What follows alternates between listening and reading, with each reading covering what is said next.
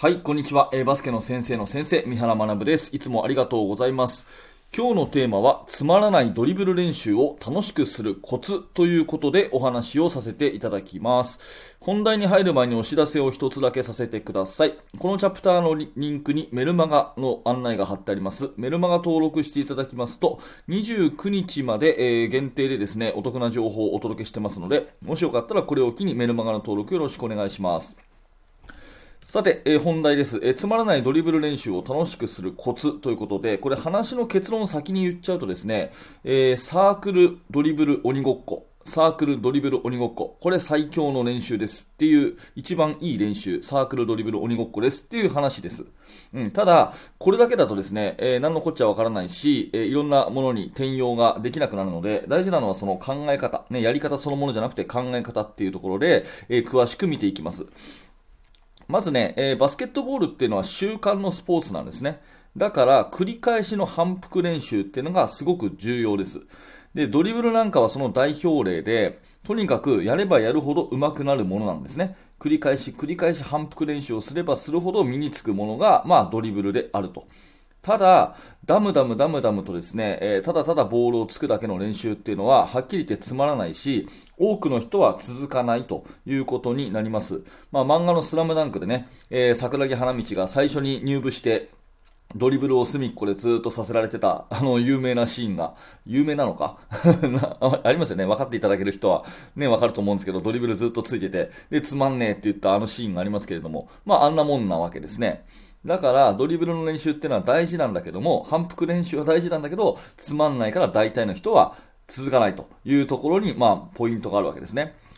で私は常々ね、人の心がけよりも仕組み化が大事だっていうことを思っています。ここ大事なんでもう一回言いますね。人の心がけより仕組みが大事。これいつも私が思ってることなんですね。えー、つまんないと思ってるドリブル練習をですね、もっと集中しろとかですね、えー、もっと頑張れとかいう声掛けははっきり言って無意味でして、えー、そんなことよりも仕組み化。まあ、要は練習のやり方ですね。えこれを変える方がよっぽど効果が高いということになります。じゃあその仕組み化ってどうやってやったらいいのってことなんですけど、具体的には3つポイントがありまして、えー、1つ目はですね、機械的にする。機械的にするってことですね。えー、2つ目が遊戯的。遊びですね。遊戯的にする。これが2つ目。で、3つ目が競争的にする。競争的にする。という、この3つの観点がうまく入ると、その練習は面白いことになるし、ドリブル練習も楽しくできる。そして効果が上がるということになります。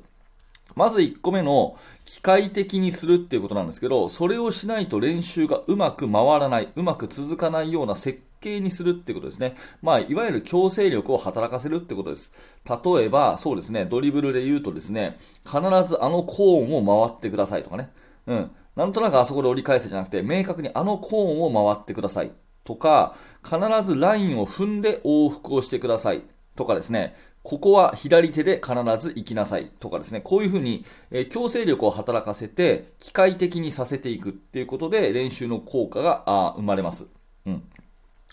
そして二つ目の遊戯的にする。これ遊びの要素を入れるってことなんですけど、ちょっと難しいようなことを失敗しても OK だよっていう雰囲気で遊び感覚でやらせるっていうことになりますね。えー、まあドリブルで進んでいくときもですね、えー、ここで、あの、自分の名前をカタカナで書いてみよう。私だったらね、ミーハーラっていう感じで、えー、カタカナでね、ドリブルのこの奇跡で、ね、動きで自分の名前をカタカナで書いてみようっていう風にしてですね、ドリブルをたくさんつかせるとか、あとは左手でドリブルしながらね、え片方の右手で先生とじゃんけんしましょうっていう風にしてですね、えドリブルしながらボールを見ないっていうような練習したりとか、まあそんなようなことをしてですね、えー、まあ、遊び感覚でちょっと難しいことを、やらせていく。こういう遊戯的にするっていうポイントがあります。これが二つ目ですね。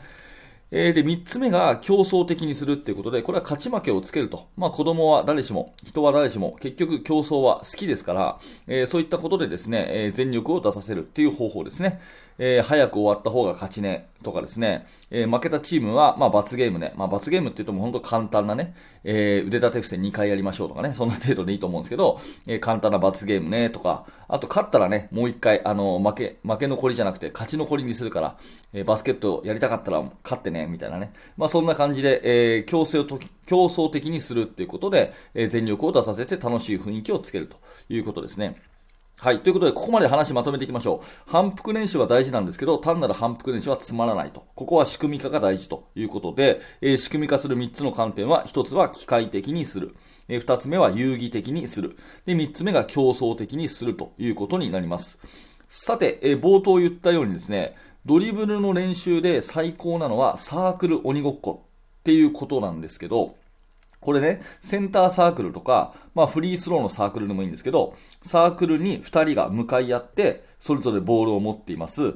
で、じゃんけんして片方の人の方が鬼です。で、鬼は、え追っかけますという、まあ、サークルのドリブル鬼ごっこですね。これ体育の授業とかでもよく、えやられる、そういうドリルだと思うんですけど、もうこれが最高なんですね。うん。で、ドリブルをするときは、線の上だけしかドリブルしちゃいけませんよ。そしてドリブルをするときは、必ず外側の手でね、ドリブルをしてくださいね。で、右、右に行くときは右手で、左行くときは左手で回りましょうね。っていう、こういうことをするんですね。で、えー、背中にタッチされたら鬼と交代して、これ30秒続けますとかね。まあ、そんなようなやつですよね。で、これもう勘のいいあなただったらお気づきだと思うんですけど、この3つの要素全部入ってるんですよね。えー、まず線の上だけドリブルしましょう。ね。えー、右手、こっちは右手、こっちは左手でドリブルしましょう。これ機械的なものものが入ってますよね。で、鬼ごっこっていう遊戯的なものが入ってますよね。で、競争的に。まあ、あの、鬼ごっこっていうもの自体が遊びであり競争でありますから、えー、競争的な要素も入ってるということで、えー、これは、あの、楽しくできること間違いなしなんですね。えー、でし、しかも、技術的に言うとですね、この、まあ、右側にボールをついて、で、自分の左側にディフェンスがいるみたいな状況って、まあ、試合中あるじゃないですか。ディフェンスの近くでドリブルするわけじゃないですよね。ディフェンスがいたら必ず右に進むときは右手で、左に進むときは左手でっていう、そういう対人技能も身につくし、あとはドリブルでね、ドライブしていくときって、少しこう体を傾けながらドライブするっていうことが自然にあるんですけど、このサークルでぐるぐる回るってなると、必ずこうドリブルをつきながら、体を少し内側にこう向けて、傾けてドリブルするっていう、そういう体の使い方も全て身につくということになるんですね。で、短時間でやるといいウォーミングアップになるし、全力で、えー、走るので、えー、走れとかですね、もっと集中しろとか言わなくても楽しくキャッキャやってるうちに体力もつくということで、えー、ドリブルをサークルで鬼ごっこにする。これ毎日やったらどんなに上手くなることかっていう、そういう素晴らしい練習なんですね。まあ、こういう観点で、え練習を作っていくと、えつまらない練習も反復練習ができて、えそして、いい習慣化に身につくということになりますし、まあ指導者の方もね、えー、いちいちね、集中しろとかですね、もっと話聞けとかですね、えー、もっと走れとか言わなくてもやってくれるので、まあ指導者もいろんな意味で楽ということになります。なのでですね、ぜひぜひこういった観点、3つの観点、機械的にする、遊戯的にする、えー、競争的にするっていう観点を含めながらドリルを作っていくと、まあ指導者としてもいい仕組み化ができるし、選手の実力もつきますよという、そんなお話です。はい、チャプターを区切っています。もうちょっとお待ちください。少し話をまだ続けます。ということで、はい、えー、いかがだったでしょうかつまらないドリブル練習を楽しくするコツ、えー、話をまとめていきましょう。えー、習慣化、ね、大事なんですけれども、あの、単なる習、あの、繰り返しはつまらないので続かないということで、えー、サークルドリブル鬼ごっこは全ての機械的にする、有義的にする、競争的にするっていう3つの観点が含まれてますので、こういう練習がいい練習ですよという、そんなお話ですね。えー、ちなみに、この練習を考えた人は誰だか知ってますでしょうか？えっと、この練習を考えた人はですね、かの有名な吉井史郎先生なんですね。本当に吉井先生がいかに素晴らしい指導者だったかがよくわかる、この逸話だと思うんですね。あの、今では全国中で行われているサークルドリブルの鬼ごっこ、これ吉井先生の考案のドリルと言われています。まあ今日の参考文献、えー、バスケットボール指導全書。まあ私がね、参考文献ですというまでもないぐらいの名著なので、きっとあなたも読まれていると思いますし、まあもし読んでない方はね、これを機に読んでみることをお勧めします。えー、この参考文献、バスケットボール指導全書、えー、このチャプターにリンク貼っておきますので、ぜひ、えー、一度チェックしてみてください。はい、ということで、えー、ありがとうございました、えー、このチャンネルではいつもこういった感じでバスケットボールの話、コーチングの話、えー、子育てや人間関係の話など幅広く毎日毎朝放送しております。えこの話がですね、ちょっとでも1ミリ良かったなと思ったら、ぜひチャンネルのフォローのボタンを押しといてください。え1秒でできると思いますので、応援のつもりでチャンネルフォローよろしくお願いします。あと、もしよかったらですね、えー、グッドのボタン押しといていただけると大変嬉しいです。グッドのボタンを押しといていただくと、この放送がですね、えー、新しい人に届きやすくなります。えー、このね、あなたのグッドのボタンをポチッと押していただく作業がですね、他の人の悩み解決になるかもしれませんので、ぜひぜひ、えグッドのボタン押しといてください。チャンネルフォローもよろしくお願いいたします。えもう少し話しますので、えお手元はそのままでよろしくお願いします。はい、チャプターを区切っています。続いてコメント返しいきます。えー、 Voicy の方でいただいているコメント、毎日毎朝ですね、えー、声で読み上げさせていただいてます。YouTube とかね、えー、他のポッドキャストでもこの放送を聞けるんですけども、あの、コメント読み上げるのは Voicy だけということで、え、今日もはい、 Voicy の方でいただいたコメントを読んでいきたいと思います。昨日ね、動画で学ぶ人、避けるべき3つの罠ということで、日曜日あんまり聞かれないんですけど、いつもね、昨日はかなりの人に聞いて いただいたみたいで、ありがとうございます。すごくね、えー、たくさんのコメントいただきました。ということでですね、えー、動画で学ぶべき、避けるべき、あと動画で学ぶ人、避けるべき3つの罠にいただいたコメント、大下さん。えー、僕はオムレツ料理講師をしていて、あ、そうなんですね。皆さん知ってるオムレツを今日はオムレツを作ることで分かることができますと伝えています。要するに昨日の放送の本質は何事も当てはまるなと納得できました。ありがとうございますということで。ありがとうございます。嬉しいですね。そう言って応用していただけると。はい、徳さん。確かにいろいろな動画を見ると、どれが本当に良いのか区別がつかなくて迷いますよね。そうなんですよね。うん、本当その通りだと思います。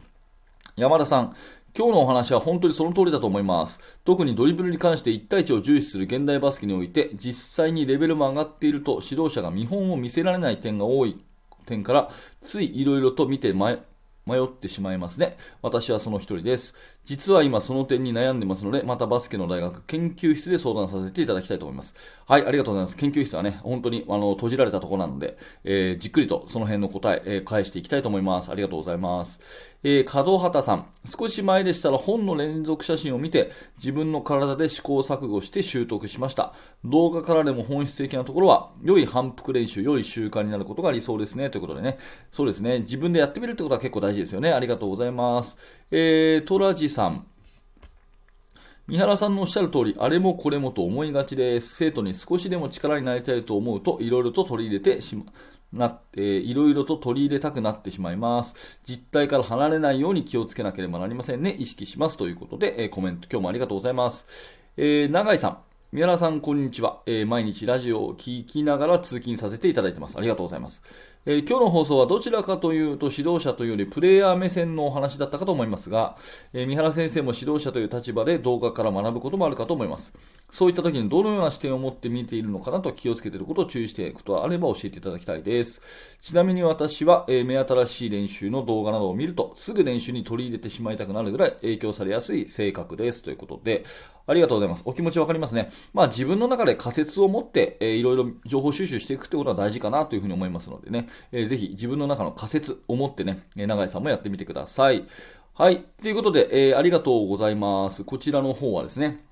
えー、 Voicy でいただいたコメントをお返しさせていただきました。はい、えー、繰り返しになりますが、ぜひ、 Voicy の方、チャンネルフォローよろしくお願いします。それからですね、ラジオの原稿、これ私のインスタグラムの方にアップされてます。インスタね、この Voicy の、えー、放送原稿アップしてから毎日、こう、ね、えー、原稿アップしてるんですけど、そろそろフォロワーが3000人を超えそうで、本当にありがとうございます。えー、大変ね、えー、嬉しく思います。ぜひこのチャプターのリンクから、 Voicy の、えー、あ、 Voicy じゃないや、ごめんなさい。えっと、インスタグラムの方もぜひチェックしてみてください。はい、最後にお知らせです。はい。では最後にですね、バスケの大学研究室のお話ですね。えー、先ほども少し山田さんのお話がありましたけども、バスケの大学研究室というところでは、えー、現在進行形で手掛けている最新のチーム作りについて、えー、ほぼ毎日三原が記事を投稿しております。またですね、えー、質問にじっくり答える、動画にして答えるなんてこともやってますので、えー、ぜひぜひよかったら、あの、バスケの大学研究室一度覗いてみてください。案内ページが、えー、このリンクに貼ってあります。はい。ということで、えー、ありがとうございました。三原学でした。それではまた。